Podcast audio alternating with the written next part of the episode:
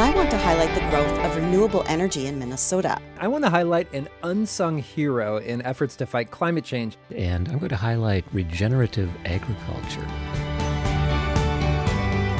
We lived through floods and drought in Minnesota in 2022. And we also saw plenty of Minnesota climate solutions and innovations. So ClimateCast asked our MPR reporters to share some of their biggest climate stories this year. I'm Kirsti Marohn, a reporter in Collegeville, and I want to highlight the growth of renewable energy in Minnesota. There are a lot of factors driving this boom, including cost. It's less expensive these days to produce electricity by building and operating a solar or wind farm than a coal or gas plant. And there are the growing concerns about climate change. Electric utilities are under a lot of pressure from state policymakers and their own customers to shift to cleaner power. Solar still accounts for less than 4% of electricity generated in Minnesota, but it's growing fast.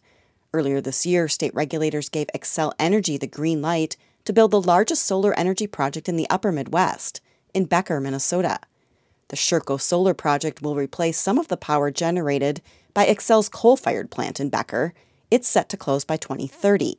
Gabe Chan, an associate professor at the University of Minnesota, says this trend is happening across the U.S. We're seeing a lot of coal plants retire and new renewables like solar and wind projects coming in at those old coal plant sites because of that really valuable transmission infrastructure. The transition to clean energy also will require building a lot of new infrastructure, such as transmission lines.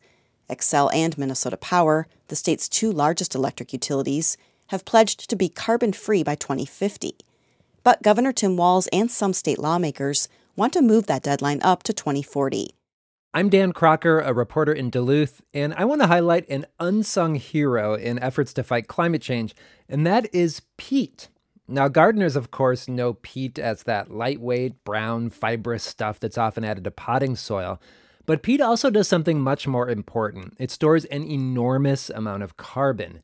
This fall, I did a couple stories on some fascinating research going on in northern Minnesota to better understand the role that peat bogs play in mitigating climate change, and it turns out it plays a huge role. Listen to Colin Tucker from the U.S. Forest Service. This is a factoid everybody should know by this point about peatlands. They cover about 3% of the Earth's surface, but store about 30% of the soil carbon. But a lot of the world's peatlands have been drained, including in Minnesota. Tucker is part of a project where scientists are trying to figure out the best way to restore those peatlands so they can soak up more carbon. It could be one of the most cost effective options out there to mitigate the impacts of climate change. Meanwhile, another experiment going on in northern Minnesota is showing what could happen to the world's peatlands if we don't reverse global warming.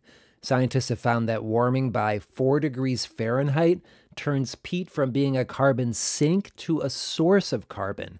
And that really drives home just how important these little known ecosystems are to our future.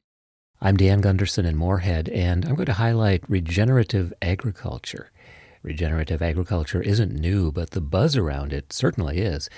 The concept can be traced to indigenous cultures thousands of years ago, long before industrial agriculture as we know it today. Practices include limited tilling of the soil, keeping plants on the soil as long as possible. That's, of course, a challenge in Minnesota. Increasing plant diversity and integrating animals into the farming system. These practices can help climate change by storing carbon in the soil and by reducing carbon emissions from agriculture. But there's still a lot to learn, and a really interesting development this year was the launch back in January of a 1,000 farm study by the Ecdysis Foundation. Project leader Jonathan Lundgren said the idea is to do a deep dive collecting thousands of data points from each farm to analyze the effect of system wide changes farmers are making.